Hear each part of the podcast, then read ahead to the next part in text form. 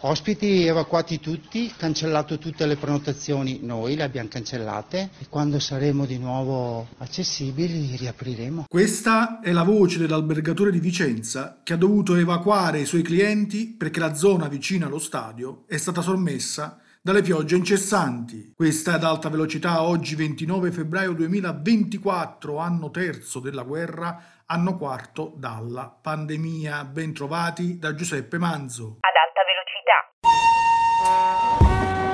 Notizie e pensieri pendolari.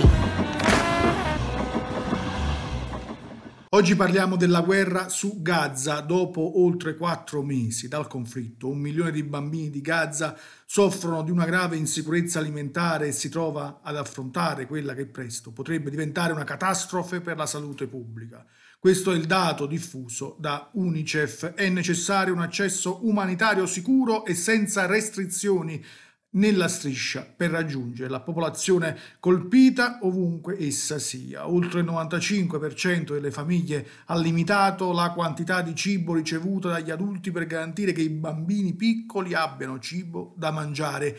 Ascoltiamo la testimonianza del chirurgo di Medici Senza Frontiere Beppe Soriani di ritorno da Gaza e quella di Stefano Di Carlo della stessa ONG che è intervenuto nel webinar sul diritto internazionale umanitario. Sono arrivato, la prima cosa che mi è capitato di vedere, ero in un'auto, hanno assaltato un camion che era davanti a noi, portava degli alimenti, l'hanno assaltato e l'hanno svuotato in pochi minuti. Mi sono dato una spiegazione, già sapevo che c'erano delle problematiche di mancanza di cibo e questo era uno dei, dei segnali, quindi il cibo poi l'avrei visto nei giorni successivi, la mancanza di cibo era uno dei problemi principali. Il cibo purtroppo non arriva nella striscia di Gaza già da diverso tempo, le poche cose che trovi sono aumentate di 10 volte il prezzo iniziale, le poche cose che si trovavano erano queste, un po' di frutta, un po' di verdura, della carne in scatola, tutto qui, niente altro.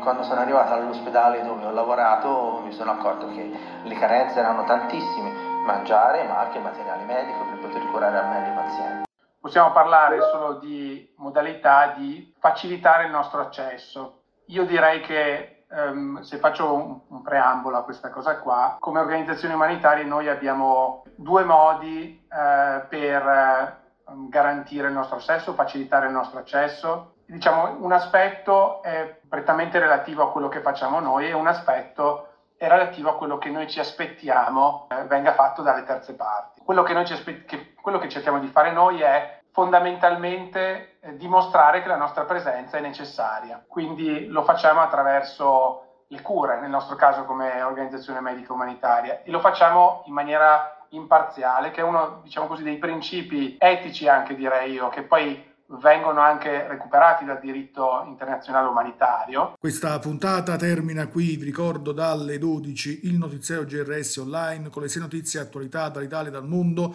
Siamo anche su Facebook, Twitter, Instagram e TikTok. Prima di salutarvi ecco cosa diceva Yasser Arafat. Siamo soltanto all'inizio di questa guerra, incominciamo solo ora a prepararci per quella che sarà una lunga, lunghissima guerra certo una guerra destinata a prolungarsi per generazioni. Giuseppe Manzo, giornale radio sociale.